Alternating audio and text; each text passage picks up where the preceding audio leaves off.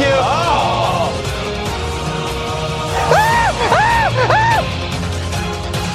Ah, ah, ah.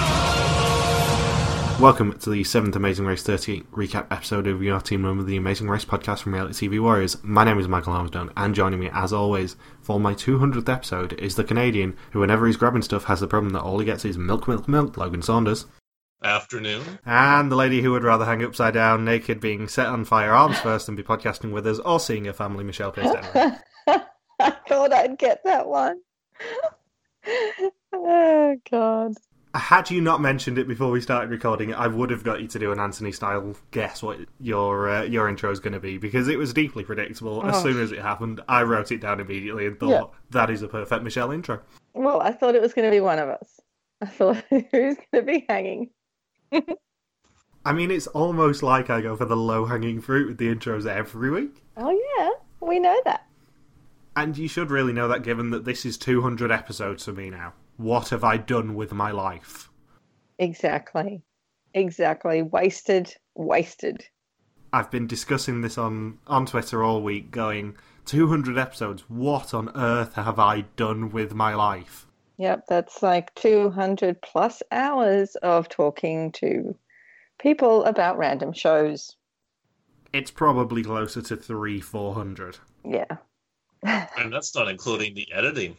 Yeah, I think the average um, podcast goes for about an hour and a half. We do the previews as well, which tend to go for at least two hours. The Amazing Race Canada preview, which still only counts as one, but we had to split into two parts, was three hours. Genuinely, I've spent far too much time doing this. Yeah. But thank God it's this week rather than last week, because last week was a shit show and this one was amazing.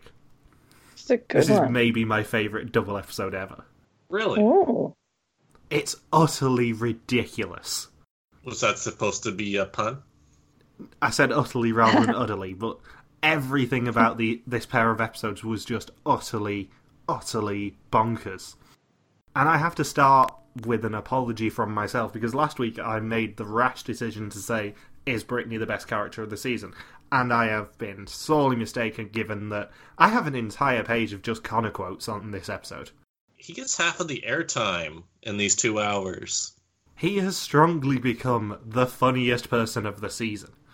By far. April and Sarah? I think Connor's had more fun quotes. Because when we get to the, the camel milking task, I'm just going to keep reading Connor quotes, because I've typed up, I've got about half a page of just Connor quotes from that task. The thing is, though, how would April and Sarah have been by episode ten of The Amazing Race? That is very true. They would have been at each other's throats, especially given that this was a self-drive leg again. But I genuinely think Connor is the saving grace of this season at the moment. He's just really, really funny. Yeah. You gotta keep tw- you gotta keep tweeting him until he responds to you. He's on Races Recap tomorrow. Oh. I know. I'm gonna be sat in the chat just going, "You're my favourite," and he's on with Henry and Evan as well, who are also my favourites. So, like, this is a win-win episode for me. So, previously, five teams raced through Zimbabwe. A surprise partner swap saw teams split up and basically intersect for a leg, sending Christy to the back of the pack. An unannounced U-turn saw Henry and Evan targeted, but a musical task was what sent Eric and Daniel home. And teams must now fly to the new country for Amazing Race of Bahrain and find their next clues on the cars at the airport. And no other franchises have been to Bahrain, correct? That is one hundred percent true. Or as some of the racers said, Bahrain? Yes. And yet it was cats that were let out rather than dogs.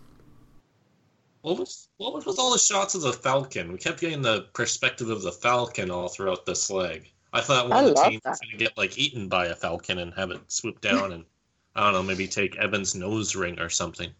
There were some really odd choices in this pair of legs, especially with the fact that we finally got our obligatory animal task with them actually having to deal with camels, which are always wonderful anyway. But then, yeah, the Falcon cam and just the ridiculous amount of self-driving. And the fact that this entire leg was basically just an anti-climax because we were waiting for Lucas and Brittany to go home. Mm, yeah. That's sad.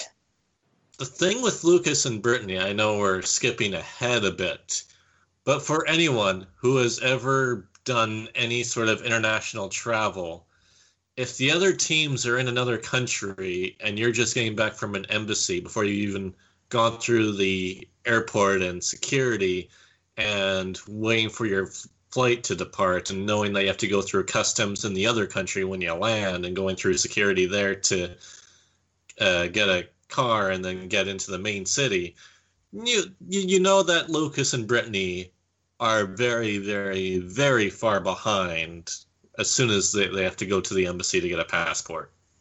Yeah, it's pretty much an M. Bison game over situation. There, that's very much so. But it's really weird that I enjoyed this pair of episodes, which is basically just two Final Four non-eliminations back-to-back. It's weird mm. that I enjoyed them so much, and that's because we finally actually saw personality from a lot of these teams. You get to know everybody in these two legs because nobody really gets eliminated. Well, you know who gets eliminated like five minutes in, and then everything's just taken really slow. We get we get some scenes that you wouldn't see on the Amazing Race anymore. Like we see we we see Bacon and Tori Spelling uh, shopping for shoes. Yeah, I've got some interesting thoughts on that. In the fact that it's the most pointless scene we've ever seen on Amazing Race. And yes, that involves everything with Gino and Jesse. Yeah, they didn't really have to show it. No, of course they didn't have to show it. No one cares. It is just an excuse for them to bitch about Lucas and Brittany and be really bitter about the U-turn. That's weird. There's no other way to describe it, because you have them and Henry and Evan who both got U-turned last leg.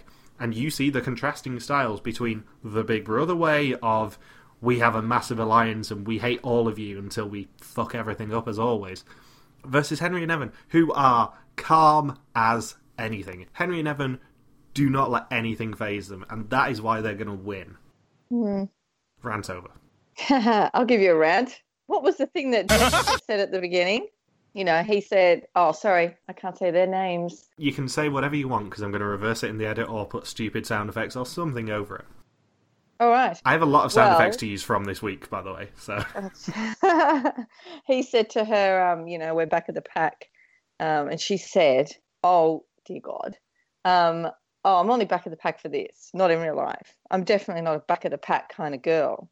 So what is a back at the pack kind of girl? Like, how far up yourself are you? Sorry, I'd had enough of that. I, I wrote a huge what on my page. That entire first scene was basically just an excuse for them to say, we're going to make Lucas and Brittany, an infinitely better team, really uncomfortable, or get them eliminated. It's like, that's just really mean-spirited to open an episode with. Regardless of your thoughts on them generally, I happen to think that they're complete sociopaths.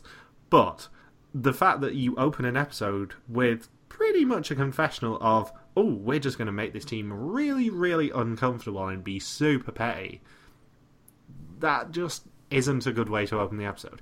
As it happens, this entire leg just serves to basically be a complete F you to that team. And it's wonderful. This pair of episodes is basically just an example of why they have zero chance of winning this season. She's just not a very nice person, you know, and even in the airport saying, oh, karma was kicking in way earlier than anticipated. How? Why do you say that crap? I mean, it's not as though she did something huge to her. She didn't even do anything to her. I mean, it's a game. Oh, it's a race. And I think it speaks volumes that Brittany waited until this week to release her statement on what had happened, basically.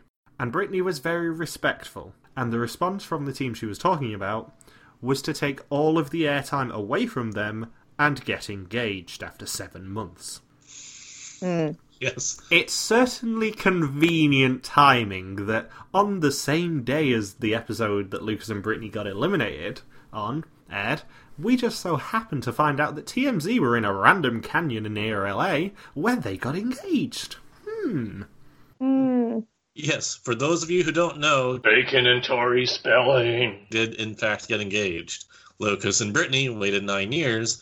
Bacon and Tori Spelling waited seven months. Hmm.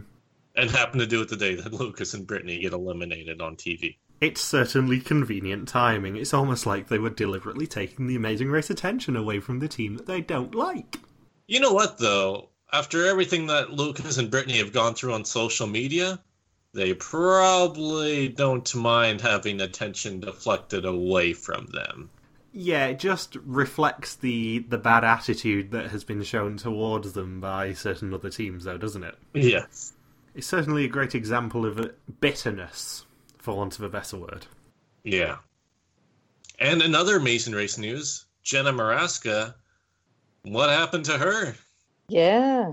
She was obviously hanging out with uh, Ted Rogers Junior and just heard about some sexy biting. I I don't think overdosing on drugs and biting police officers is... There's nothing sexy about it, Michael. Bet Thailand Ted wasn't the uh, reference you were expecting me to make there. No, not... Well, I mean, there, this is a Thailand leg for half of this doubleheader, but no, I wasn't expecting Ted Rogers Junior to be referenced in a Jenna Maraska nearly uh, dying by overdose uh, story. How did it take so long for this to come out, by the way?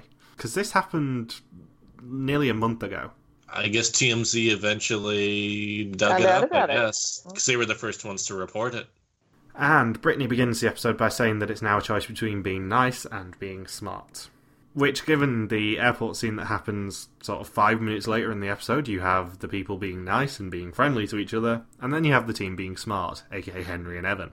I like how the clue said to go to the port city of Manama in Bahrain, but I'm pretty sure it's pretty much the only port city in all of Bahrain. And also, isn't it a good idea that this happened on season thirty? Because if it happened on season twenty-nine, Joey Covino might get a bit confused if he was sent from Panama to Manama. We all know that he struggles with the Panamanian flag as it is. Don't send him to another country that has a place that sounds quite like Panama. Basically, for podcast number two hundred for me, I'm just going for all the greatest hits. So we have the Ted Rogers Junior jokes, we have the, the Joey Covino jokes. It it just works. Do you notice the, the driver in uh, in Harare on the way to the airport? I think it's the ca- yeah, it's the cab driver that Lucas and Brittany hire, where he, he's wearing a T-shirt that says, "They'll make a movie about me." I did not know. Yes, he I not- did. I thought, hang on, we could just talk about him in a podcast. Yes. the, the, I'll be briefly mentioned in a podcast is now his new T-shirt. Someone send go. it to that guy. I'll be briefly Please. mentioned in a podcast that has literally tens of listeners. And it's Lucas and Brittany who leave at eight forty-one, with Christy and Jen at eight forty-six, Alex and Connor at nine oh five, Henry and Evan at nine twenty-four, and then, yeah, we don't mention the team who leave at nine thirty-five. Oh, I sh- you know what Henry and Evan should have said? Instead of saying that there was no animosity, they should have said there was no manimosity. Eric and Daniel probably would, so it's a saving grace that they went out in sixth. Maybe it was like a weird, like, Freaky Friday type incident happened where they just took on the spirit of Eric and Daniel. They sw- they switched bodies, so hopefully no one gets into any sort of uh, trouble back in uh, Louisiana, because Eric and Daniel may overanalyze the situation if you get stuck in a fire. I mean, if they got stuck in a, a fire, it would be a Freaky Friday situation. Oh, jeez, really? Double pun, so intense. Oh, speaking of puns, Alex and Connor at the pit start... Was that like eight references in a row to the Indy five hundred? All I have written mm. down is just all the car puns. I'm not even writing these down, just all the car puns. It was just, we'll wait to see the checker flag, this flag, you know, go full throttle. Um, or, you know, there's just a few more turns to go. Jesus Christ, Connor. It's almost like producers prompted them to do that. This has been the theme of the season, just start to finish. If just based on your uh, background, that you have to constantly reference it to the point that I may or may not want to punch these racers in the face. It's like they watched Amazing Race Asia and took the wrong lessons from Alan Wu's hosting. So yeah, Connor says that he's been to Bahrain before, and there is a lot of car puns from him and Alex. And Henry and Evan say they've got no animosity towards Alex and Connor. And then at the airport, Lucas and Brittany get no guarantees that there won't be flight delays, which is an entirely pointless scene, given that they're going to have a massive flight delay. This round episode, you could yeah. say, had a lot of those early Amazing Race style of why was why is that scene in here? Why is that scene in here? Why why? When are we good? Because especially nowadays, we just go from task to task to task. But this is the first episode where we really see people get from uh, point A to point B in quite some time. Why do you think we saw the, the trainer buying scene at the start? You were remarkably quiet when Michelle and I were ranting. Because not much else really happens in this episode. I mean, the ta- task-wise, it's not the most interesting to really watch. Like them just transporting logs in the sun or finding obscure items that are tough to capture on camera that would require a lot of special editing. And then I think they cut, they completely cut the one task out. There was another task where they were jumping off a pirate ship or something. There was. I have that description coming soon. It was quite weird that they were being filmed at the time, though, because that's not the sort of secret scene that anyone will care about. I think the yeah. other reason why that scene did get aired is because C B S is very invested in Bacon and Tori Spelling. And this was kind of like an audition for the Bacon and Tori Spelling reality show. That's what it came off as to me. Like, oh, let's see Bacon and Tori Spelling do simple everyday things like buying shoes. Hopefully that will be on C B S All Access, so no one will ever watch or hear about it again. You know what's weird? You know, they put it on, and then social media, some people went crazy about it, saying, oh, why have they even gone to buy shoes? Why don't doesn't she run in, you know, thongs, flip-flops, whatever they call them? I was like, yeah, fine. They have a bit of hate towards them, but how on earth are you finding hate in them just buying some shoes? Everything else about that scene, yes, will produce trigger hate. But why is, you're right, though, Michelle. Why is the act of buying shoes when you have flip-flops on The Amazing Race so controversial? Well, everyone knows that Brittany deliberately pushed her shoes off the ledge. Yeah, she's the Kelly and Christy of, uh, of uh, mandatory rest periods. I mean, I heard that in Harare Garden, she just chucked them over the fence and said, suck it, bitch, you can't run anymore. That is the impression of Brittany that social media has been giving me. Rather than being the mild-mannered, nice person that she actually is, apparently she's a raging hell demon. Yeah. Ah, don't you just love these fans? No. It's great for you, you get to do the funniest complaints. um... Which, on that note, I am I'm greatly appreciating the fact that there's been some Vidim references in the past few funniest complaints and stuff. I liked the fact we got a socializer in there. I like the fact that your Reddit thread actually included the incorrect spelling of tunnel visi. It's just nice. It's nice for me to see, as the person who pretty much press-ganged you into watching it. Yes. Oh, um, Brittany actually talked about the... The, all the flight mishaps on social media. So I guess what happened on this flight to Dubai is that there was it was uh, fairly chaotic because I guess somebody needed medical attention on the flight, um, and also there's a guy trying to steal seven thousand dollars worth of stuff from somebody else's luggage in the overhead compartment. Yeah, oh. She was writing about that online, unless I just completely imagined it. But I'm pretty sure she posted about that online. And then when they landed, I guess there's a lot of disorienting things going on. And then Lucas left the passport in the magazine rack area, like the thing in front of your seat. And then they wouldn't let him or Brittany back onto the plane at all. They searched the plane for him, but I guess just did a really shitty job of searching it, even though we told them exactly where it was on the plane. And that's yeah, why they Yeah, it would have still been over. There. It's really annoying. That is the assumption that I basically had, that he probably just put it in the, the magazine pocket and forgot through having to try and rush to, to change planes. And as I said on Facebook, I've done that with a new mobile phone. It was literally two days old. Two-day-old iPhone in the backseat of a pocket. I got off and my husband nearly had a fit and because I was had a baby and I was dealing with the baby. and But we waited at the airport and literally half an hour later, she showed me this box of completely new iPhones. So many of them. There must have been at least twenty in this box.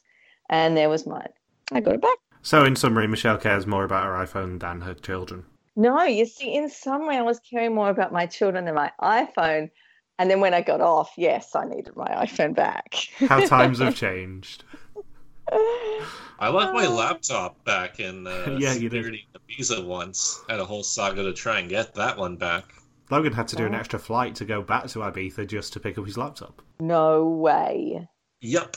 Because oh, I left it. Because I did the classic one bin in security on top of the other bin. And I forgot oh. to lift the top bin up where my laptop oh. was. Then I was on the plane. Oh. I was like even in the lineup thinking, I don't remember putting my laptop in my backpack. No, I wouldn't do something that stupid. And then I get on the plane, and right before takeoff, I'm like, oh, I, I don't I don't think my laptop is in here. And then the attendants are like, oh, we can just send it to you uh, in Madrid when you get there. And then I get there, and they're like, why would they tell you that? They can't send it to us here. So, yeah, I had to eventually fly back to Ibiza a few weeks later on the way to Rome. And I just picked my laptop at the airport there. And, yeah. All right, two questions. How much did that cost you? Not that much. It was a pretty cheap oh, flight. Good. It's the only reason why I went to Paris, actually, was because okay. I found a flight from Paris to Ibiza to Rome. Okay. And what do you mean put one box on top of the other box? They don't let us do that here. So when he was pulling it off the conveyor, I'm assuming, so he just stacked them up to make it easier to carry and put them on the table and then forgot to, you know, lift up the top box. Ah. Yeah, like way on the conveyor, yeah, with putting the stuff into the bins. It was the only time ever where I put one bin on top of the other, with my laptop Gosh. being in the second bin. You'll never I... do that again. Pretty much. Now everything's just in one straight line. I never stack one, one bin on top of the other after that. So that's why I, before, when teams would make stupid mistakes like this, uh, for example, Hamilton, McHale, and Amazing Race Canada, before I'm like, oh, what idiots leaving things on planes? What morons, you know? And then when I see Lucas and Brittany have this thing happen to them, especially when they know there's no mystery as to where the passport is. Not only do they know it's on the plane, they know the exact spot on the plane where it's at. And no one's letting them get back on to quickly just snag it. They know they could grab it within like thirty seconds and already be back in the airport. To be fair, from my experience of airports in the U A E when I transferred in Abu Dhabi, I can't say I'm surprised at the attitude of, no, you're not allowed to break the rules and go back onto the plane. Because they were horrid when I was there. I've mentioned my hatred of the U A E generally. I'm not a big fan. I always hear very mixed things about uh, about the Emirates. They're just a bit tacky. It's like Vegas. It's the same reason I don't like Vegas. It's so artificial and has naff old culture, basically. Not to the same extent as Vegas, which is literally just a mafia town two hundred miles from anywhere civilized, but the U A E has tried to become sort of the the Vegas of the Middle East, and it just is a bit tacky. Mm. It's crazy in Dubai. They'll put up, like, because they hosted a U F C event about seven years ago, right after they put to, they got like a ten percent stake in the U F C company. So they had an event in Dubai to celebrate it. And I kid you not, they built an outdoor stadium just to host one pay-per-view event. And then they tore it down right after it was over, just because there's that much money in Dubai. Yeah, I heard about that. Anyway, rants about the U A E and people leaving stuff on flights over. Yeah. So Lucas and Brittany are, this is pretty much where it's over. It's kind of funny because they had the quote of, oh, we're in first place now. Now it's it's much tougher to hang on to first place. And they can't even hang on to first place in an equalizer situation. That's how bad it is. With trying to hang on to first place. So, once teams get to Manama, not Panama, Joey, they must now drive themselves to the Dow shipyard to find the next clue, and anyone who has watched previous Amazing Race seasons knows exactly what a Dow is, thanks to Sharla and Myrna. D-How. And at the shipyard, it's an active route info, which is that teams must drag three hundred pounds of timber and put it on a scale to get their next clue. How clever are those girls? I mean, how clever are they? Love them! I love them so much. We haven't really seen much personality from Christy this season so far, but actually these two legs were very good for her, between the showing how to drag timber properly, from that to her basically screaming at Jen to hurry the fuck up and eat the scorpions. Yeah. Jen, hurry up! They're biting me! And Henry and Evan decide to go for the heaviest wood that they can carry. If you think that's giggle worthy, oh, just wait. And then Christy and Jen leave in first, and teams must now find the show waiter sweets and taste the king of halwa to get the next clue. Deliberately phrased as innuendo. How hot was it in Manama that day? Has anybody looked it up? It would have been, I think probably it would have been around the forty, forty-two, forty-five. It's always hot there. Yeah, given they filmed in October, November time, and when I changed planes in Abu Dhabi, it was early October, and it was the middle of the night, and it was still forty degrees. Yeah. Why is she wearing long sleeves? What is wrong with her? Aren't you supposed to wear long sleeves in, in hot weather? Well, the others weren't. I think it's always advised that you wear long sleeves to avoid sunburn in hot weather. And also it's uh, it's it's a Middle Eastern country, so I think the... Actually, Brittany was talking about this too, where during the fight, she... I think this is actually how Lucas ended up being in charge of the passport, because Brittany had to go change on the flight to wear more quote-unquote respectable... Uh, respectful clothing for them to be in the Middle East. So that's why Lucas was uh, carrying the passport. That's what I was wondering. The local uh, attire and uh, clothing customs. Because Evan was totally covered neck to ankles, and I'm thinking, oh my God, I would be practically fainting in that heat trying to do those logs. I'd assume for Evan it would probably be more that she just has really fair skin and would just burn, burn, burn. She'd probably get more damaged by the sunburn than by taking a uh, metal post on a boat to the to the tooth. As someone who wears shorts any time above ten degrees, basically, I have be- heard before that it is better to wear long sleeves than short sleeves in really hot weather because you'll just get really sunburned straight away. No. I live in Australia. Yeah, but in Australia you have more things to worry about because everything is out to kill you. No exceptions. Yeah. Yeah, yeah, I understand that. I think I've told you before I once did a race and it was forty-two degrees and you do feel like you're running on the surface of the sun. So I was there with them in that yard and I thought, I know how hot it is there, and I'm just surprised that no one really showed it more than what they did. Also, there's the small fact that very soon after this they did a very watery challenge. Mm. So they probably had a reasonable idea that they would be having to do something watery, because we were probably told to, to wear the swimwear or something. Mm. And Alex and Connor leave in second, with Henry and Evan in third, and then She Who Shall Not Be Named, who in my notes is just she, in inverted commas, doesn't want to be the reason that they lose. And we hear this soundbite twice, which is one of the many reasons I don't think they're winning, because it sounds like she's going to end up having to do a roadblock, and she's not going to be able to do it. Yeah, it sounds like they're hinting that she chokes at the fi- like pretty much the final task of the season. And to be fair, she wouldn't be the first person from Big Brother to choke on The Amazing Race. In a finale? No. um, when she was wiping his neck in the car and, you know, she's just fixing him up, and he said the words, oh, you're embarrassing me in front of my friends. I think he was trying to be funny.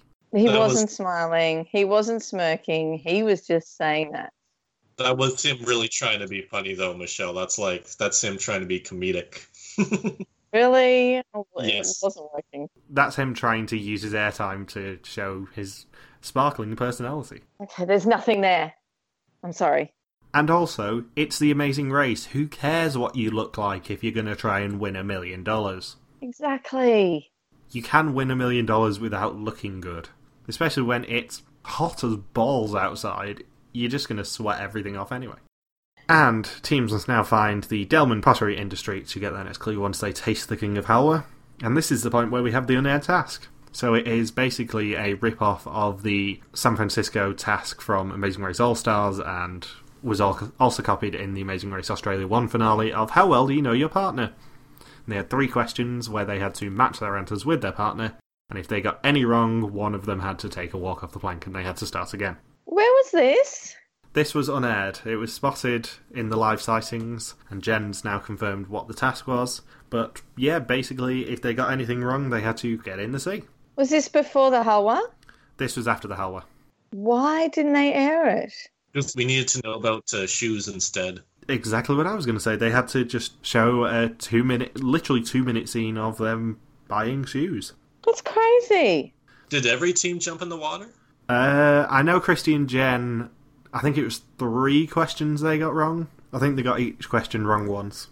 And then they realised that it didn't matter if the, the answers were correct. They just had to, you know, match. It would have been neat to... That's, like, one of the more interesting tasks to see on Amazing Race. I thought it was just, like, a jump in the water from a pirate ship. I didn't know it was one of those how well do you know your partner tasks. I'm actually kind of pissed they didn't air that, considering how slow this episode was overall. Like, there was the two challenges with the...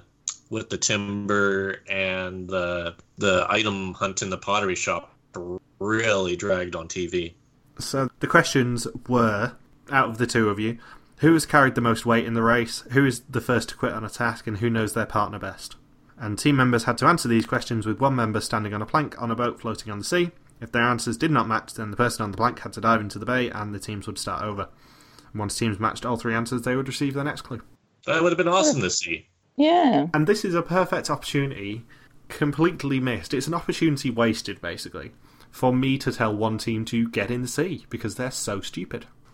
So once teams get to the pottery village, they have to search pots for ten matching items that they were given in a box, and they can only take one pot at a time, and once they match all ten, they get the next clue, and there is nothing to say.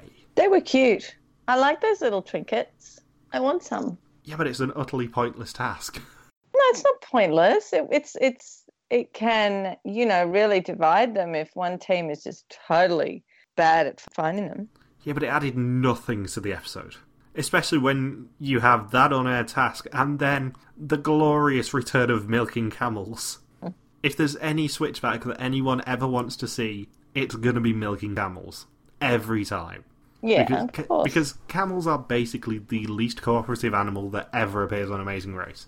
They hate everyone and everything. And it is hilarious when you get someone like Connor. Oh, I should note Jen made a terrible pun for the before going to the King of Howla. Right when uh, right when Christy finished reading the clue, Jen said, sweet. As soon as they found out they were going to the King of Howla. Just this language was just full of puns for uh, everybody. It looked like liquid Turkish delight, basically.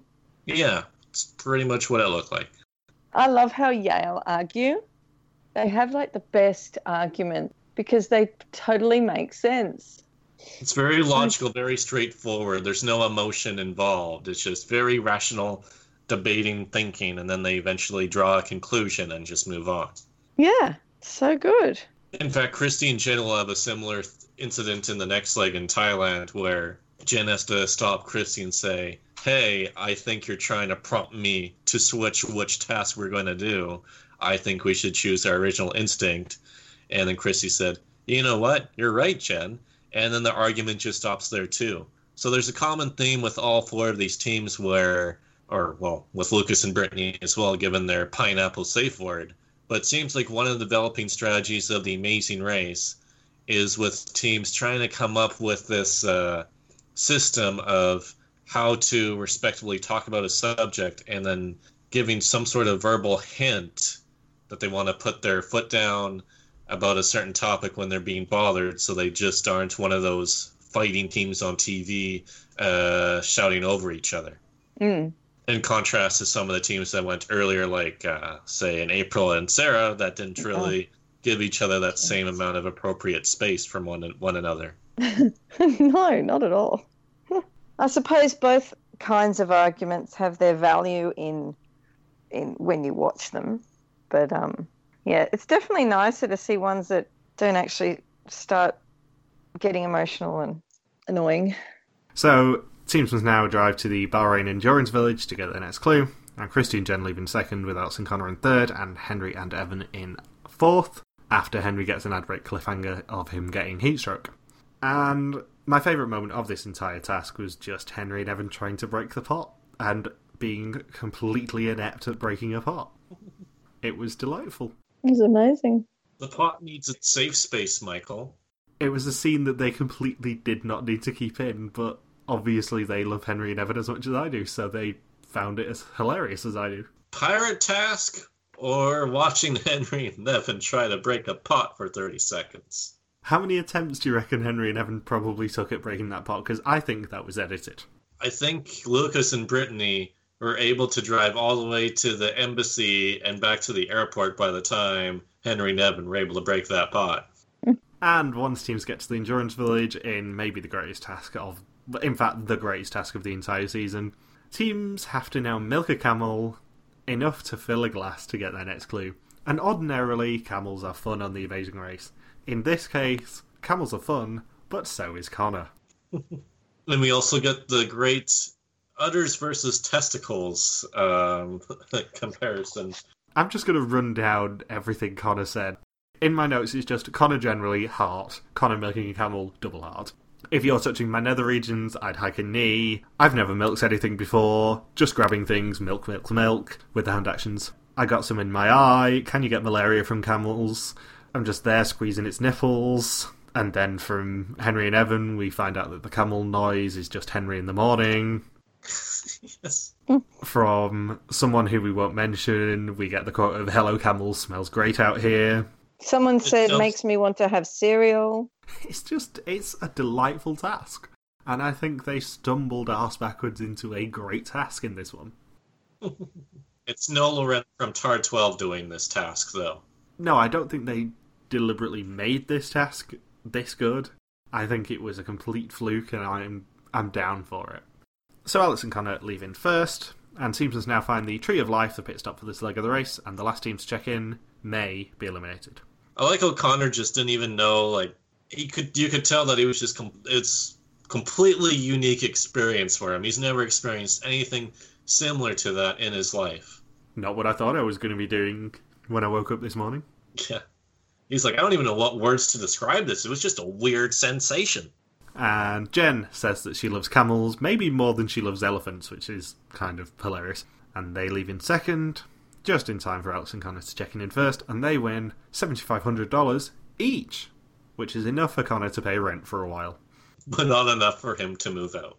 And Christy and Jen do check in in second. Oh, you know what would be great? When Phil was talking about the Tree of Life, he's like, no one knows what keeps this Tree of Life going. And what they should have done is, like, in the background, there's just a guy casually watering the tree and just glances over the camera with this really, uh, really disturbed look and then quickly backs out of the shot. That would have been great. Or just a, a maintenance guy setting up the irrigation system behind Phil's back.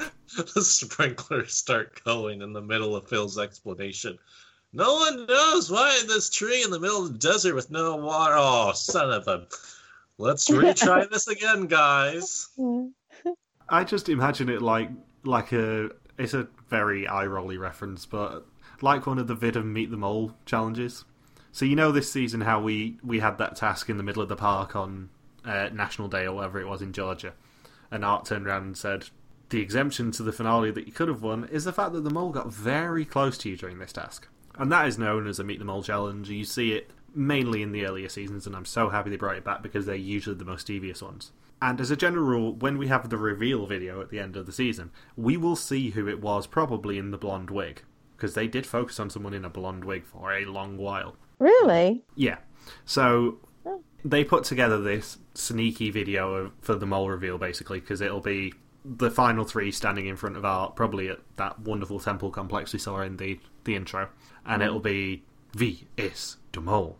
That will be the cliffhanger at the end of episode nine. Guarantee it happens every season. Art will turn around and say, you'll find out next week. But they will start the next episode live from Amsterdam on the tenth of March with that. And it will cut to a, a video splicing, basically, the reveal live in Georgia with usually Art meeting the mole before the season or something. But we'll probably see the mole take off the wig or something in there. Usually there's like a sneaky clue of Art doing a piece to camera with the mole walking behind them and grinning or something. That's what I'm sort of imagining this, the maintenance man basically doing. Yes. Um, with the chasing the trinkets in the pottery task, I think it's the first time ever that we get a cat flashback. Or a flash cat. Flash cat, yes. With Bart Bass. And her obsession of cats. And then when Henry was melting in the sun, they also had Bart Bass be like, oh my god, I just want to take my shirt off. I'm thinking, this is not the type of video I want to see with Tori Spelling. We go from buying shoes to this. And weirdly, if I had to put money on which racer would have the first cat-themed flashback, I would probably put it on Hayley. I would have also put it on Hayley. So, Henry and Evan leave in third and then check in in third, and the team who shall not be named check in in last, but because Lucas and Brittany haven't even made it to Manama, Panama. But it's just a quick seventy-five minute flight, Michael. They can be right back in this. It's a really short flight. Mm, they're very optimistic. Oh, wait, field elimination. Um, one thing we we missed, um, Yale and B B were driving somewhere and um, B B covered their faces. And, and she said, oh, that was a really good cover. And literally as soon as they drove past, Yale said, oh, yeah, that's B B. It's almost like they have a terrible social game. Oh, you know what's hilarious? Oh, I just saw something stupid in my notes. I... I wrote that there was a penis chess piece in uh, Pottery Task. I didn't notice that. Yeah, it was the last piece I think that she finds. Yeah. They're um, big on them they... over in Asia, being fertility and, and all this. You can find quite a bit of things. Oh, I really don't want to talk about this, but you can find a lot Please of Please do, Michelle, because I'm going to make, I'm going to put in the podcast notes Michelle talks about dicks. Oh, I'm going to say it so ambiguously. Um, yeah, you can find a lot of stuff in, in Thailand with those items. Yeah, fertility symbolism. Come on, Michael, stop stop being all immature about this. Um, oh, the the camel location, the task for the camels, was at a place called Endurance Village. And sadly, J D Roth from the T V show Endurance was not there. This is very appropriate timing, given that you have been watching Discovery Children's show Endurance this week. Yes, I have already, I'm already uh, about a third of the way into season three. Go, Grey Team. Not content with going through foreign versions of them all, Logan has now moved on to children's reality T V. Hey, Endurance was a popular, it's like the only children's show I have ever seen. Well, one season of Kid Nation, but that's, but that's been it. Deal Is Endurance it, like Kid Nation? No, Endurance is more closer to uh, Survivor. I can only say that because I know that Spencer will probably get a whiff of it and have a go at me for criticising Endurance. Have you ever seen Endurance, Michael? I have not, no.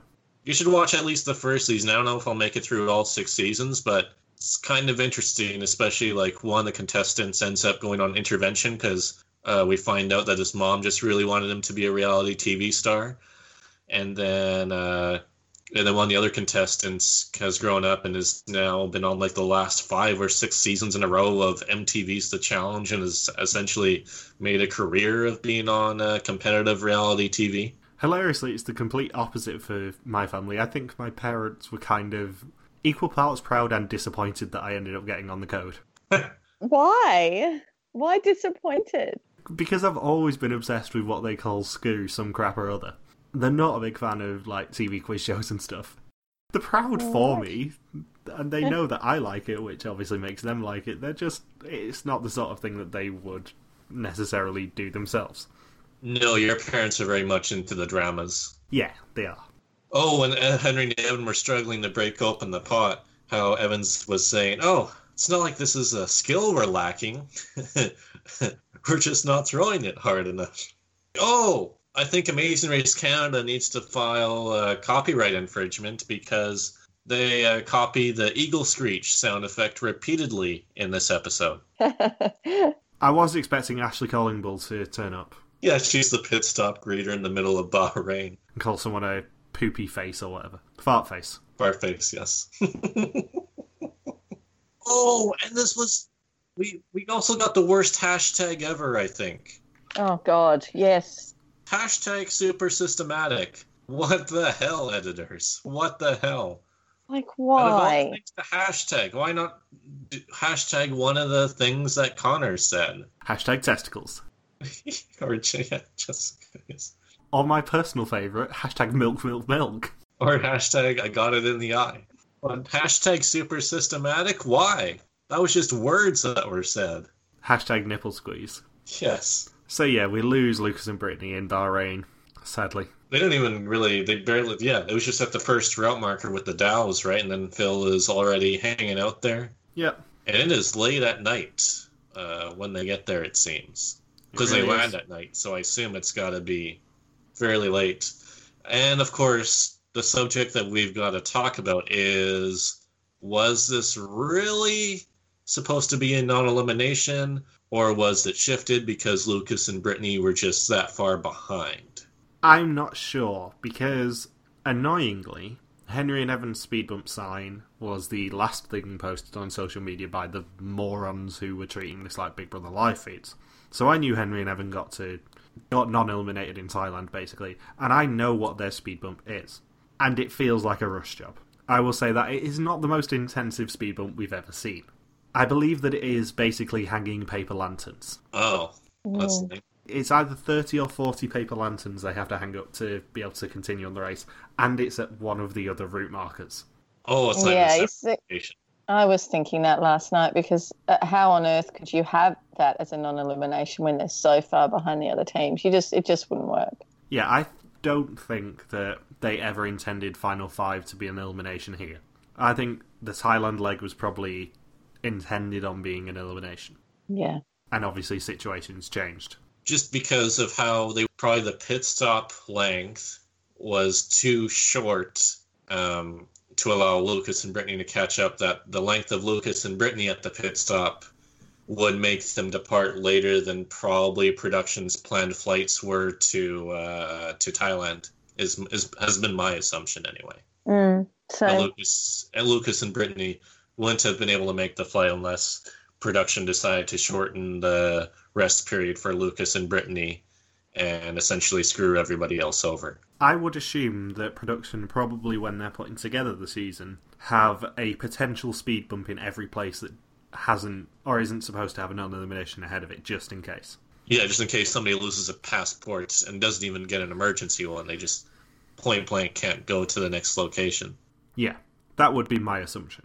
And that's essentially what the scenario was. It was just the team gets to the next location so late, and with how blatant the budget has been cut for this season as well. Like, this has probably been the smallest budget for a season yet, that I can't really see them letting Lucas and Brittany just get eliminated on the next leg and just allow for them to take the one of the really late flights to uh, Thailand. Yeah, if you consider that the last proper Final Four non-elimination that we saw, excluding like the the shock Final Four or go to the final leg twists, is twenty-one.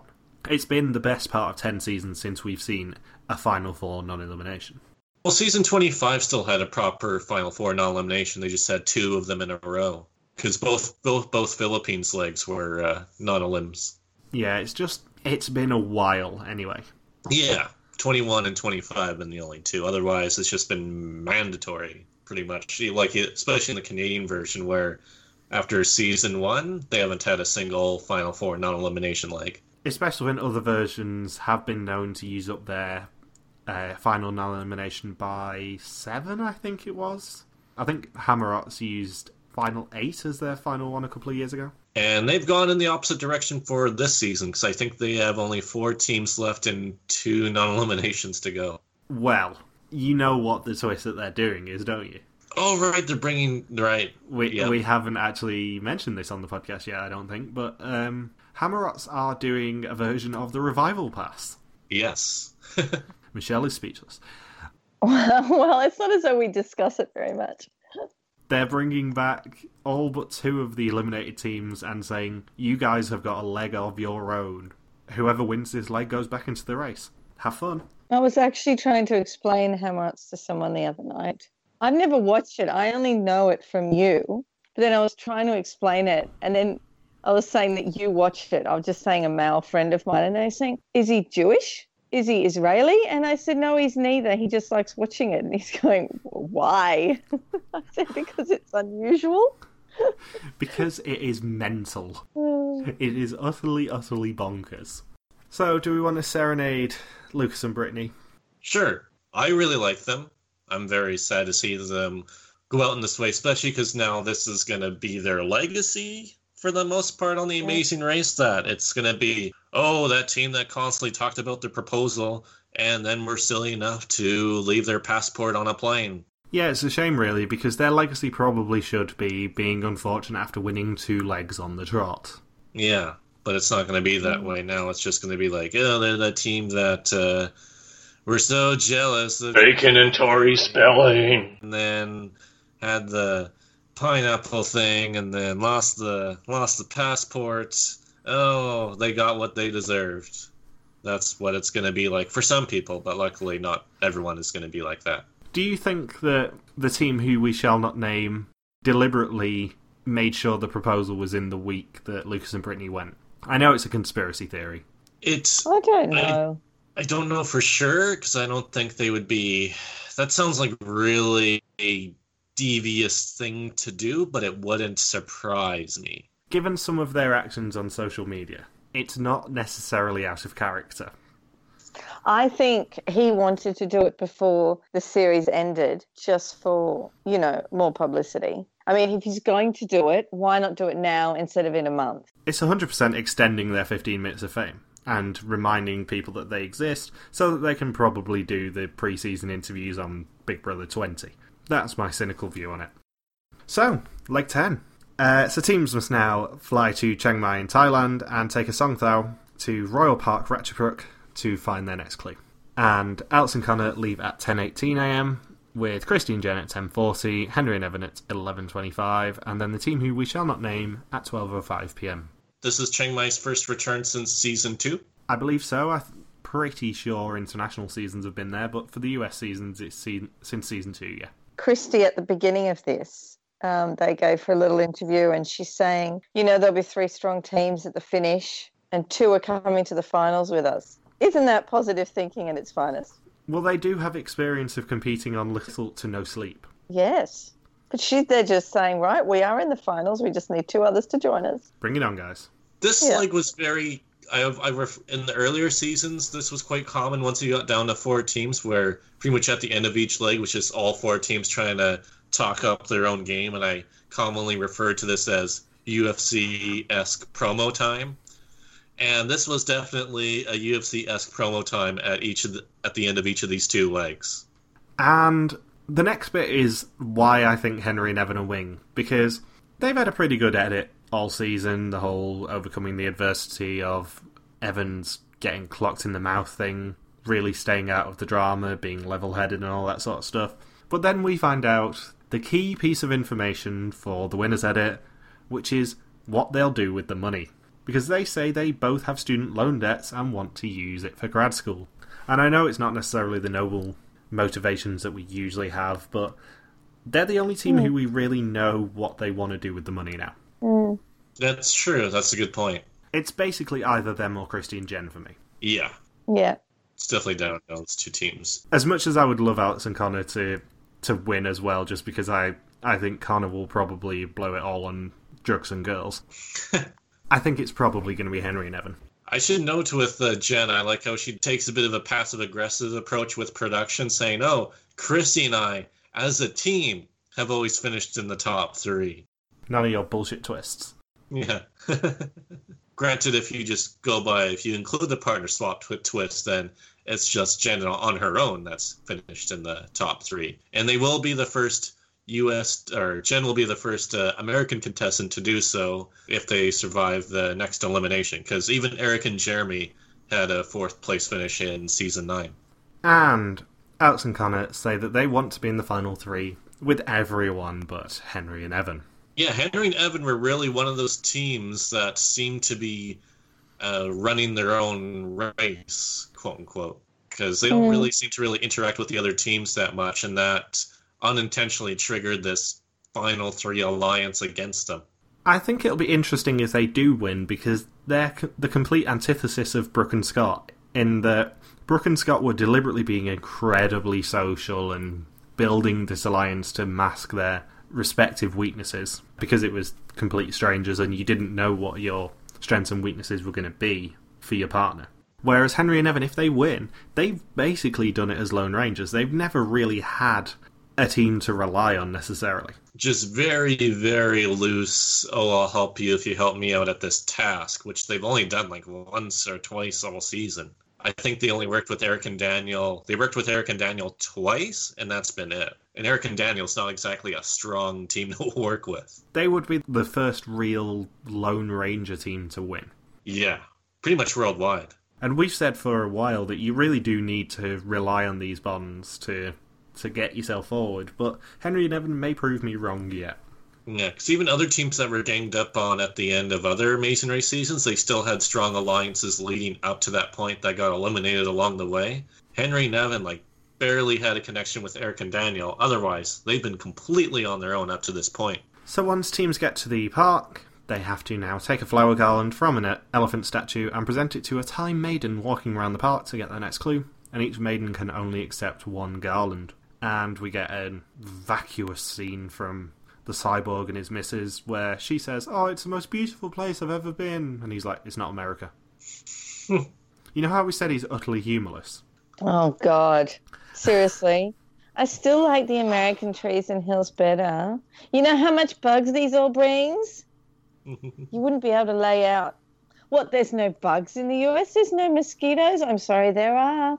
Hey, America, there are other countries in the world. And I say this as someone who loves America and loves the national parks and all that sort of stuff. But there are other countries in the world, and Thailand is a pretty beautiful one. So lighten up. Yeah.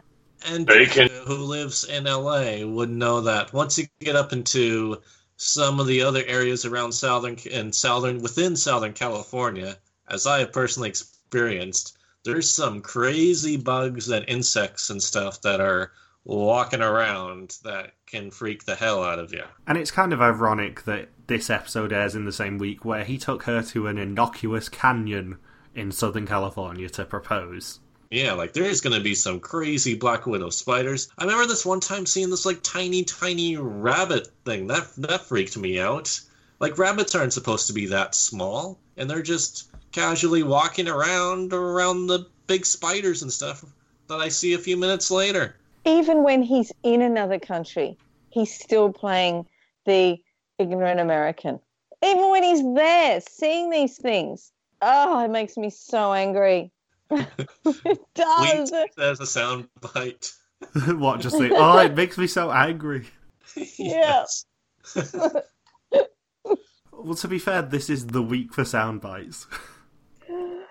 Oh, dear um, God. I've teased it all week, and after watching this episode, I've come to a conclusion that, seen as though it's my two hundredth episode, and seen as though we had a double episode that was filled with utter, utter unintentional filth, we are having the return of the face cream megamix. Not to mention that Bacon at the camel task said, "Hi, can I milk you?" And describing it as, and it's describing the udder slash testicles as slimy.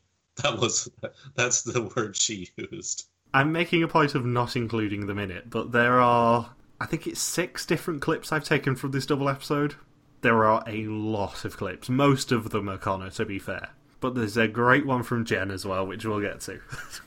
And Alex and Connor do leave in first, and it's a detour, which is size it or seize it. And in size it, teams must measure an elephant and use formulae to calculate its weight to get their next clue.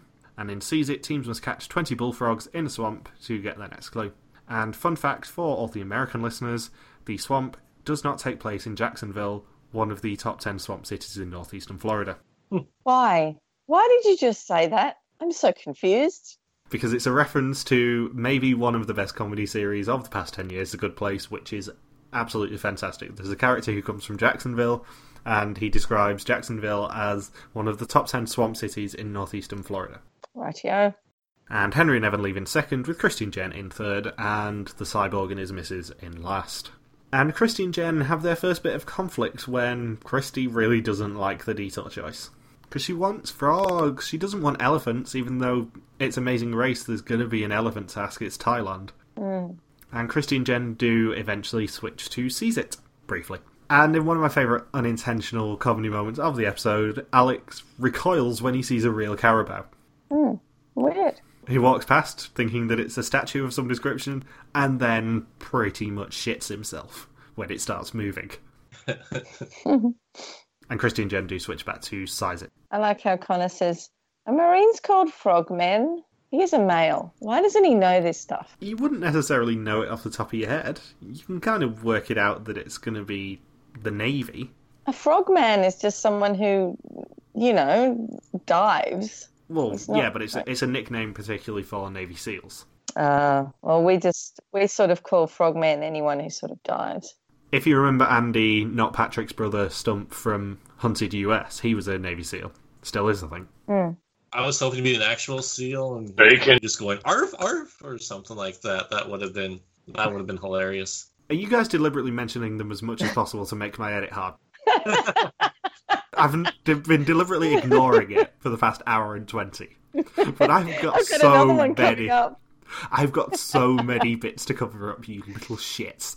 Uh, I've got more about Bacon coming up. um, I should note that I remembered how to spell song songthaew correctly in my notes. I'm proud of you. Because it's it was in Amazing Race nineteen, so I'm like, isn't it S O N G T H A E W? And sure enough, yeah, I remember how to spell it. And Connor earns his place in the Face Cream Clip Hall of Fame by describing the frogs, when he says that they are Jurassic size and slippery, and then proceeds to describe them as one of my favourite clips ever, big, girthy fellas.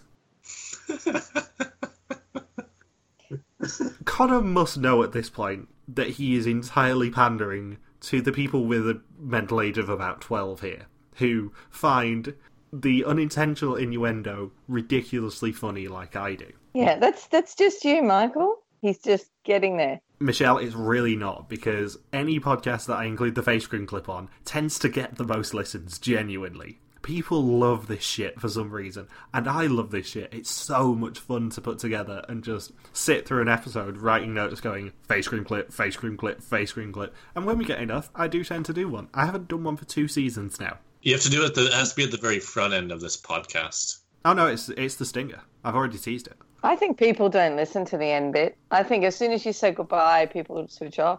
You'd be surprised. Really? Okay. Nobody switched off for nursery crimes when Ant did that. Okay. Um, for the frogs, why aren't they putting them, like, in their T-shirt? Like, you catch a frog, instead of trying to hold it, put in your T-shirt and then walk over to the basket. It's not rocket science. No one did it. I wonder whether they were told they couldn't do that because they were wearing remote microphones. Yeah, but the mm. microphone is on their back. They can just put the frog in their front. Yeah, but if they were... like, I know on Big Brother sometimes they have the it attached to their front instead. Not on this, they didn't. And sort of wrapped around. So maybe they were slightly worried about the electronics getting a bit filthy. Right. I don't know. I would have still done it. That would be my instinct on it. And which uh, detour would you guys have chosen? Um, God, the elephant... Oh. Every challenge I've ever done which required maths or measuring, it it just, it's too nitty-gritty. I think I would have done the frogs. Probably would have done the frogs as well. As soon as you include numbers and stuff, it seems like it could be a bit of a challenge. See, I think if you're in this situation, though, you go into a final four leg, and you know it can't be an elimination. one hundred percent. They're never going to eliminate a team at final four before leg eleven. I think in that situation, you maybe go for the more fun task. And the more fun task is definitely not searching a swamp for frogs. The the fun task is hanging out with elephants. And those elephants were adorable. Beautiful. What if they're like the fighting bullfrogs from The Simpsons, though? I think they're actually Thai bull- fighting bullfrogs with Bart and Milhouse's frogs. I think especially when you get a, a beautiful little scene like Jen hanging out with the elephant calf. That makes that task worth it, in my book. Yeah, it does. But, I mean, then you have to really take faith in that, you know, production isn't doing an elimination league. Yeah, but you're also going to be on the the same flight going into Hong Kong, and you know it. Mm. They won't let you do separate flights anymore. I think if you really are stuck between a detour choice that sounds easy but boring and fun but a bit harder, when you are pretty sure it's going to be a non-elimination, you may be... take your foot off the pedal and go, actually, I want to hang with elephants today. I'm in Thailand, I want to hang with elephants. Put off the pedal, is that supposed to be an Indy five hundred reference, Michael? I don't think you'd take your foot off the pedal on Indy five hundred because someone would crash into you. When you go a mile every two seconds or whatever it was, Connor said. Which is pretty damn fast. I'm going to bring up Woo! Again. This is a boys' detour. Yep. yep. Yep. As soon as I heard that, I thought, I'm getting a Michelle rant this week, Anna. Michelle hates any any girls who say that stuff is for boys. Yep. And then I sat there and thought, okay, what would I say is for boys? Okay, maybe I would say, you know, that what was that challenge where someone had to redo a motorbike? You had to put together a motorbike. The pulling the transmission off. Yeah, like I could literally say, yes, majority of men might know more about that than women, but... Then you get Rochelle, who was yeah. basically the quickest at that well, task. Yeah. yeah, yeah, but I'm just saying the majority. But seriously, oh, anything messy, oh, it's a boy task.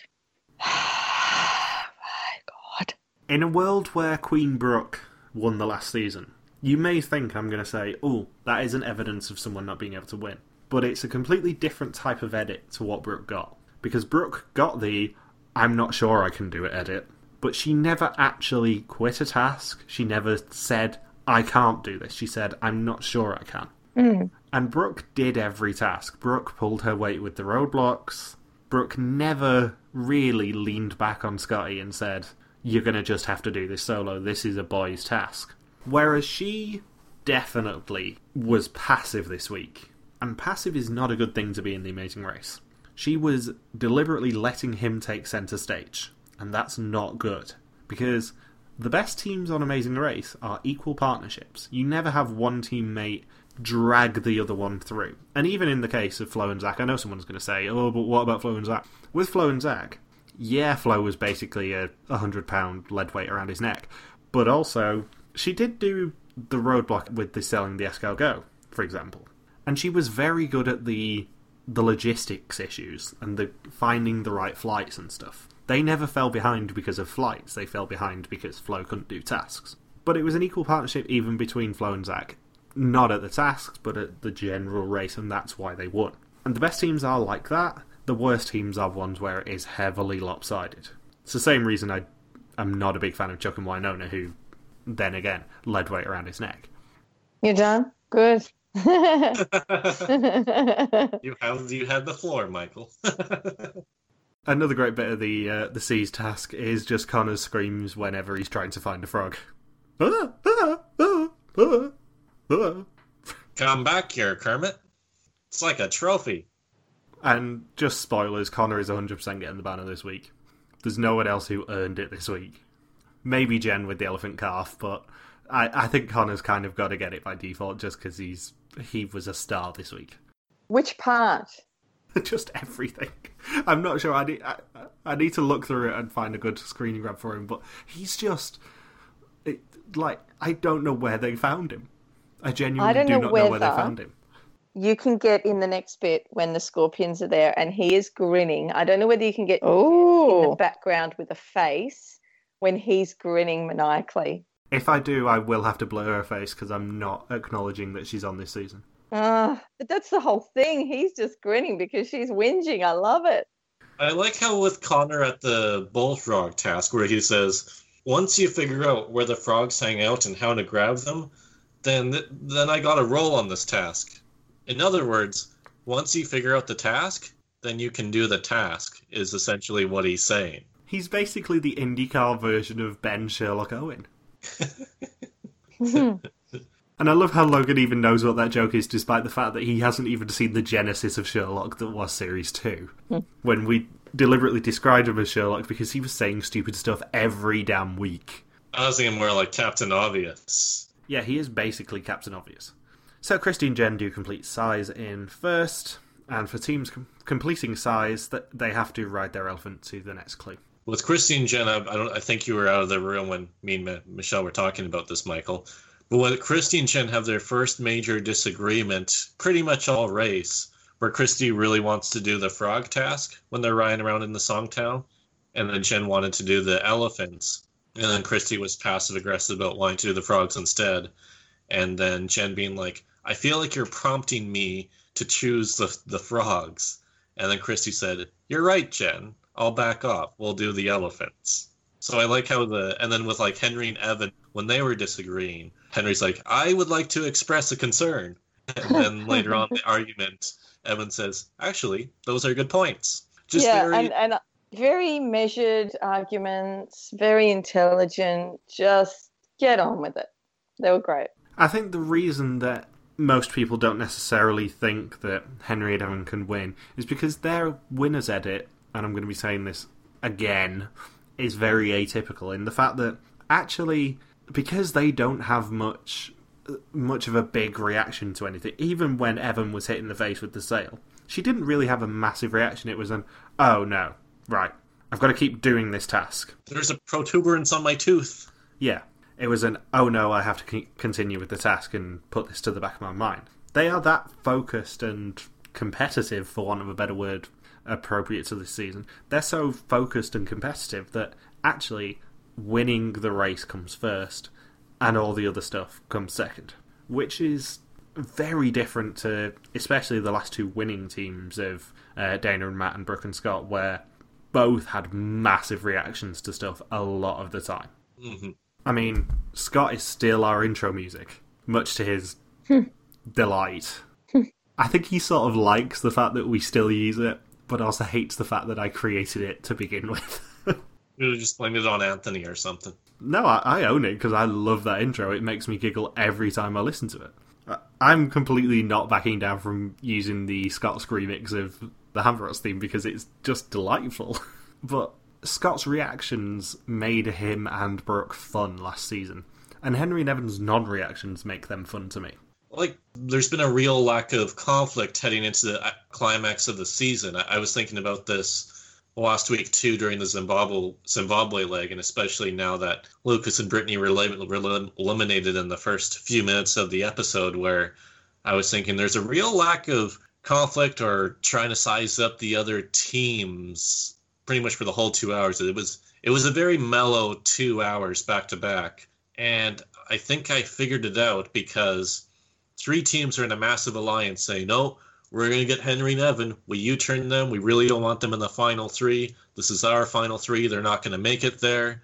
And then when you show Henry and Evan, who pretty much know this is what the state of things are, they're kind of like, okay, we're just going to run our own race. They have no reaction to the other three teams actively trying to get them eliminated. I think it's that Henry and Evan are so used to being lone wolves thanks to debate and relying on each other that they're not used to relying on other people to help them. They're used to making their own victories, basically.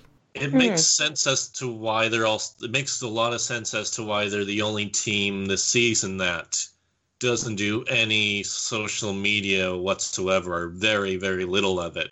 Because they're just very much like, just really keep to themselves for the most part and kind of tune out all of the background noise that goes on around them. So if you want to create a rivalry or conflict between teams, don't do it with Henry and Evan because it's not really going to go anywhere on T V. Yeah, they're very insular is the word I would use. Mm-hmm. I don't think that even... be on the social media very much. I mean, they, they'd be studiers and doing that sort of stuff. I don't think they would put my, much value in being able to chat to random strangers. That's true. They would have probably like a Rory Gilmore-esque pros and cons list of what what would happen if I created a social media account or go on social media and see what people are saying. And there's probably a lot more cons than there are pros. And then they decide, upon their hypothesis, they decide, oh, we are not going to create a social media account then that we that we all check into regularly. Okay, I feel good about that decision. Thank you for expressing your concerns. And by no means is this a slight to Henry and Evan. I, they are Woo-hoo. still one of my favourite teams of the season. It's just the way they think. Yeah, it, yeah, it's it's the fact that they are a completely different team to what we have seen in terms mm. of they're successful for a different reason than a lot of other Amazing Race teams are. And it, it makes me think more that they win because we're seeing a lot of them, even when they're not necessarily involved in the narrative. And you don't have to, you know, hate a team just because they're not like you. I mean, yeah. I I live my life on social media. A lot of the time. Really? And never noticed. Really? And yeah, I still love them. They're, I mean, each to their own. Yeah. And I know that people will say, oh, but you didn't like London and Logan last season. It's like London and Logan were a boring team in a season full of crazies. Whereas Henry and Evan are a logical team in a season full of people who shouldn't have been cast. That's how I see it. Mm. I like Henry and Evan for different reasons than I didn't necessarily like London and Logan.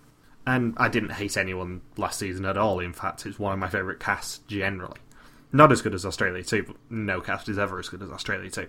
Whereas this season, the, there's a big gulf between teams I like and teams I don't. So, Henry is... I'm going to get this out there because this was talked about a lot on social media after the episode aired. Henry goes to Yale. He's Asian, and he lost to Christy and Jen at a math task. Apparently, that's the big controversy with this detour. And weirdly, I was just finishing listening to the first episode of the Samoa season of Survivor Historians yesterday, where they were talking about Liz getting put out by the fact that uh, Mick chose her as an Asian lady for math. Yes. Or for a puzzle challenge. Mm-hmm. It's like, these aren't the stereotypes you should be necessarily perpetuating. It's kind of funny because Christy and Jen are like, oh, we beat Yale at math. And then, of course, everyone else is online is like, oh, my God, they beat an Asian at math. Like, is that supposed to be some sort of trophy that will be presented at the finish line? A medal? A ribbon? Like, what are we, what are we supposed to do with that on a family-friendly T V show? But Christy and Jen aren't exactly the stupidest. No, not at all. I will say that completely. I know from experience that Winter Olympians, especially, take Monty, for example. Monty is not a fool.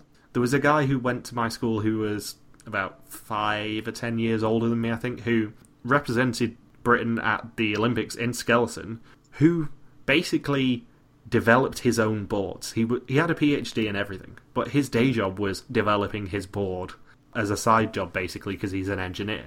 And then using that board to go down ice runs at ninety miles an hour head first. Locally, um, there's a guy in the in the Winter Olympics right now. He's representing Portugal because he was born in Macau, then moved here to uh, Vernon. And he's a pharmacist. He's a pharmacist competing in the Winter Olympics. Amazing. Despite maybe the perceptions of people who are professional athletes as being a bit stupid, I'm not surprised at all that Christine Jen did well at the, the maths challenge, because you have to have the side jobs, and a lot of these people are very intelligent as well as being slightly crazy for launching themselves headfirst down an ice run at ninety miles an hour attached to a tea tray. Yeah, like, Lynch, there's, unless you're Shaun White, there's almost no money to be made in Winter Olympics, especially for female athletes in the Winter Olympics. Like, on Reddit this week, uh, somebody posted Christie's modeling photo shoot from, like, twelve years ago. And then someone else posted the link to an article Jen wrote about the same time, criticising Olympians for being sexualised, basically.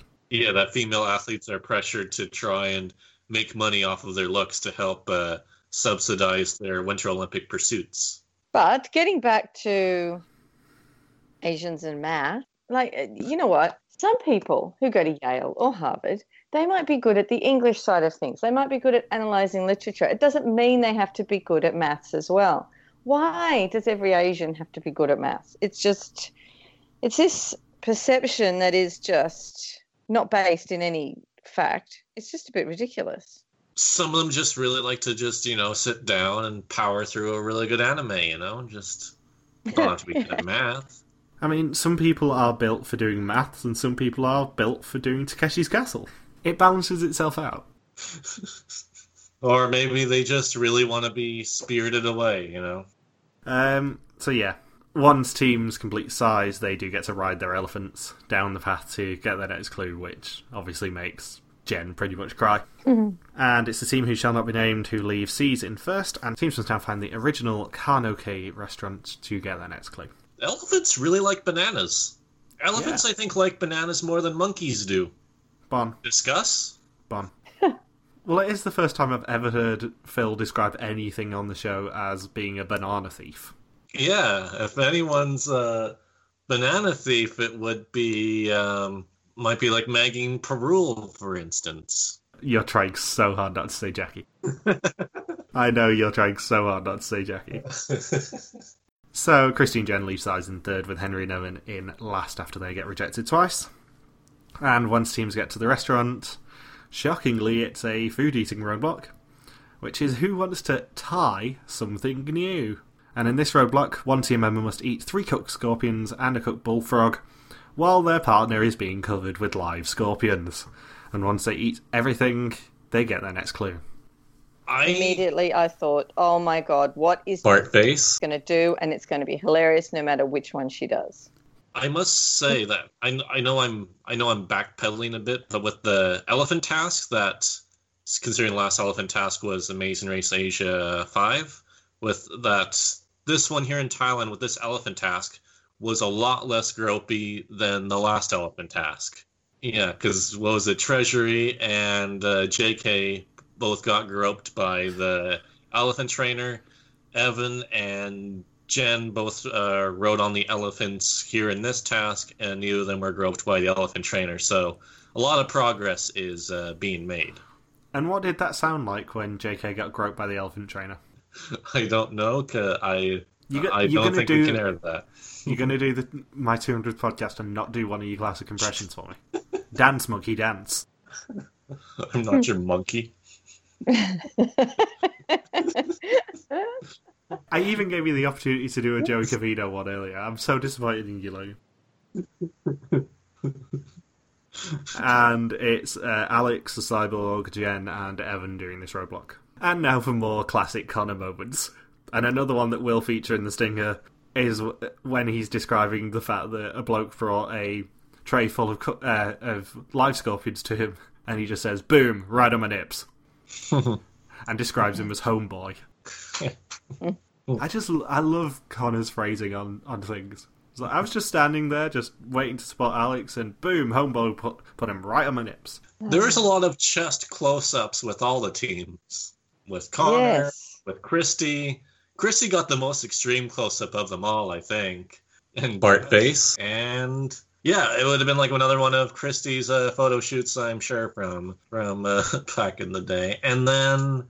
Um, who was the one that did it? Um, Henry. Oh, yeah, Henry. They didn't do close-ups of Henry. Just mainly uh, Connor and uh, Christy got the got the bulk of it. I will say, any Amazing Race personnel who are listening, I love these trick roadblocks. I love it when you force the non-participating member into some sort of uncomfortable position. This is delightful. Give us more of these roadblocks where you just trick people into basically torturing their partners. Alex it's... said, oh, no, not Alex, it was Connor. Connor said, uh, please eat them, Alex, or they'll kill me. I just laughed. It's the same reason that I loved the, the Bugs in the Head roadblock from Amazing Race Canada five, aka the only good bit of Amazing Race Canada five, because it was just funny to see people's reactions of, oh shit, I've got cockroaches around my head. What am I going to oh, do? That's awful. Insert Bert screaming here. Oh, I'd be screaming. And I also noticed that it seemed they got a pint of beer to accompany the scorpions. Yeah. I thought they'd sort of stopped giving them alcohol. What's at the end of the leg? It's not going to be that bad. Yeah, the racers got to loosen up, though. It's the only way to get those scorpions down. Boom, right on my nips. Yes. And Connor said that he would rather have live frogs jumping all over him than scorpions. And then him and Alex leaving first. And teams must now find what Chedi Lang, the pit stop for this leg of the race, the last team to check in, won't be eliminated. He probably would have preferred to see the scorpions being hung upside down and be lit on fire, uh, uh, pinchers first. I was going to say that the na- that it was going to be naked scorpions, but I've never seen a clothed scorpion, so I didn't feel I had to make that distinction. And the cyborg and his missus leaving second. And I noticed on the back of their... Uh, their transport, there was an advert for Jungle Bungee Jump. Ooh. Which does sound like some sort of early two thousands reality show. These six celebrities have been taken to the jungle. This is Jungle Bungee Jump. That sounds like a Michael Rado was doing the the trailer for that. Six contestants have been chosen for Jungle Bungee Jump, and none of them are Liz. What are you going to do about it, Liz? Apply for season two? There was an early two thousands reality show that, show over here called Drop the Celebrity, where there was six celebrities in a plane at ten thousand feet, and people had to vote on who had to skydive. Oh, I thought it was just going to be somebody who had like a celebrity in their hands, and they just had to drop them softly to the ground. This, your idea sounds a lot more exciting, Michael. It was a proper tandem skydive, and the last person up there won money for charity. Oh. And could double it if they did a skydive of their own. And it got cancelled because someone broke their ankle. Oh! at the scorpion the scorpion task, there was a I guess there was a minor uh, gropey incident, because I think the man who put the scorpions on Bart face seemed a little kind kind of gropey with when uh, removing the scorpions at the end of the task.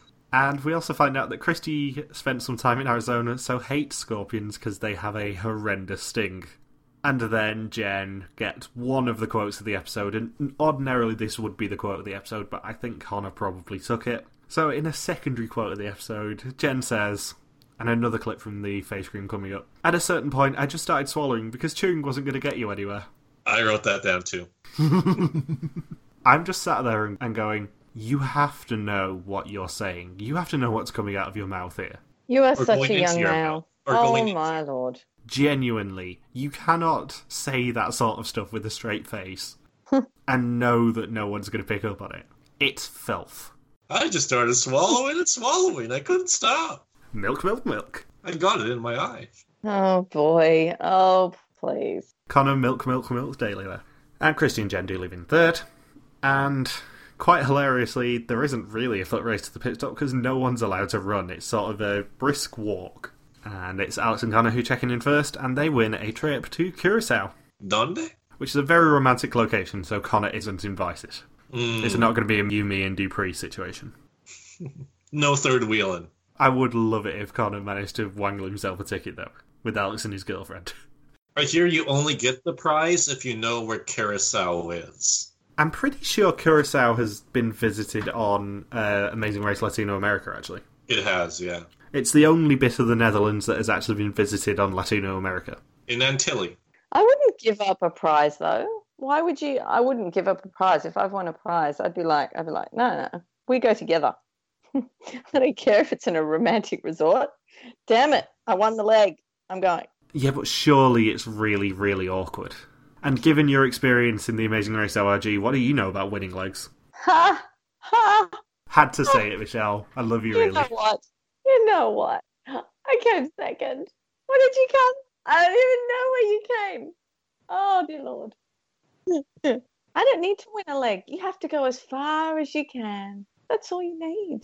We did what we came to do, and that was go out in a blaze of glory, and boy, did we do that.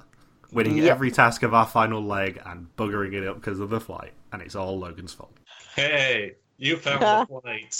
You co-signed it. Let's not go down this rabbit hole. And the cyborg and his missus check in in second, with Christy and Jen in third, continuing their top three average, which means that Henry and Evan are the last teams to check in. And surprisingly to everyone who got spoiled on them for getting the final four non-elimination, they get the final four non-elimination. They weren't that surprised. I'm sure the teams talked about it, that they knew it was going to be a non-elim. Yeah, and this is the last spoiler that I had to delete from Amazing Race fans, because some moron actually posted the speed bump sign in Hong Kong. Idiots. It's a very pretty looking speed bump sign, to be fair to them, but they're still idiots. Mm-hmm. And they also say that they are greatly underestimated by the other teams. Tick for the winners at it. Oh, I should note, with Christy and Jen when they were at the pit stop, what the way that like Christy was... Uh, moving onto the mat, it was very like uh, soccer mom jogging club type style. Did not notice that. Yeah, I have that in my notes. And as is traditional when we go into a two-part finale, we get a confessional from each of the final four teams explaining why they won't win. So Alex and Connor say that they are on a hot streak. Christy and Jen point out they've always been top three, and there's only been three all-female winners, which is why people think they're going to win. I don't. The cyborg and his missus say that they want redemption for their shitty performance in Big Brother. And Henry and Evan say that they stack up well, and are the only team to say that they will win. Huh. Watch Bacon and Tori Spelling win next week. I'm pretty confident they won't. And if they do, I won't be acknowledging anything about their game. Oh, God. So next time, Hong Kong and San Francisco play host to the final two legs. They're smashers, crabs, Chinese orders, the finish line, and an almighty drop. They love California on the Amazing Race. They love boobs in California, girls in California. The fourth finale in San Francisco. And the finish line location has already been revealed, and it's a pretty badass location, to be fair to them. What is it? It is a a naval cruiser in the San Francisco Bay Area. Oh, so it's docked. It's docked though, isn't it? Yeah, so it's it's basically a, a ship museum. It's awesome. It's like a proper aircraft carrier and everything. Wow. And there's one of them in San Diego as well. The U S S Midway's probably the most famous famous ship museum in, in the U S, and that's in San Diego, and that is awesome. That's so much fun. I'm surprised they haven't used San Diego on The Amazing Race, especially with how much they love California. Yeah, but it's the U S S Hornet, I believe, is the, the finish line for this season. So, who do you guys think is going to win? Christy and Jen? Yeah, Christy and Jen. I just can't see them winning. I want them to win really badly, though. I think it's going to be between them and Henry and Evan. I agree with you on that. If I'm wrong about Christy and Jen, then it's got to be Henry and Evan. Because Alex and Connor are getting, like, the, the fan favorite, please bring them back type edit. Yeah, I just think in my heart of hearts, Christy and Jen haven't really been shown enough to have winners' content. Really? They've been shown as the sort of Natalie and Megan competent all-female team, we're going to choke at the final moment team, rather than the... They haven't really had much winners' content. You know what? We've got strong teams at the end here. Yeah, whereas I think Henry and Evan, I know it might be just be my Vidham-style tunnel visi, but I think Henry and Evan have been shown to be competent and have a different type of winners' edit, which is a hallmark of the winners' edits in recent Amazing Race seasons. They like to give us different winners' edits every time. Mm-hmm. And I just think Christy and Jen's story is sort of the sort of thing we've seen before, and we we don't know their motivation to the cash. We don't really know that much about them compared to Henry and Evan. They're all the hallmarks of a classic winner's edit. Those are some good points. There's only one team who's really got the hallmarks of the winner's edit, which is stuff like other teams talking about them as being a threat. We have the backstory from Henry and Evan, the overcoming adversity and the, the tooth chipping, their motivations for the cash. They're all classic winners' edit signs. Watch me be completely wrong next week, but in my humble opinion, they are the hallmarks of a winner's edit. And that's why I'm putting my money on Henry and Evan next week. Are we going to get a head-to-head at the finish line? As much as I would love it to happen, no. The bigger question is, will the double battle actually come back? That's tough to say, because the contestants really hated it. They'd have to change, they'd have to follow what people have been saying online and make the appropriate modifications to it. Because as it currently stands, it's, uh, yeah, it wasn't a very uh, well-liked twist by the contestants nor nor the fans. And if the contestants really don't like it, that's a that was a very rare thing to have happen, I think, for a production, for contestants to just roll their eyes at a twist whenever it came up. I think it'll probably have one more season's chance and they'll do some tweaks on it, because I don't think they'd abandon it so quickly, especially as it has worked so well for some international seasons. Not so much for Amazing Race Canada, but it's worked so well for other seasons. I just hope they don't go for, like, sports. Yeah, that'd be kind of silly. Be like, oh, you're going to play a baseball game. So, is there anything else to say about this pair of legs before we hurtle into the finale and finally are rid of this season? We banned a lot of people from Amazing Race fans this week. Yes. A lot of people. That was quite the purge of people going a bit crazy on the forums. Well, this whole season's been like that, but especially these past couple of weeks has been just, oh, we gotta ban this person and that person and another person. That's a technical foul. Just everybody gets to be removed. You get a ban, you get a ban, you get a ban. I'll say more about this next week, but I am very glad that this season is ending. I'm glad, yeah, I'm also glad it was condensed down to an eight-week uh, run as well. So, thank you for listening to this You Are Team Number podcast. You can join us next weekend to recap the final two episodes. If you've got any questions, feel free to contact us on our Facebook page, Reality T V Warriors, on our Twitter account, R T V Warriors, our own Twitter pages, M J Harmsdown for me, Log Super Quacky for Logan, and Bear three three three three three three three three three for Michelle. We will see you next week, and enjoy the face cream. Bye. Peace out, and just chill till the next episode. Milk, milk, milk. When the farmer feels their seaweed has been properly laid out to dry, he may give them a little face cream. Oh, oh thank you. Oh. Oh, yes, thank you. Oh, you gotta really squeeze it. Yeah, okay. Just squeeze it. You gotta get right in there and just milk the teat. I'm just grabbing things, just boom, milk, milk, milk. And it was just a weird sensation. At a certain point, I just started swallowing, because chewing wasn't going to really get you anywhere. It was like magic in my fingers. I like them on my face.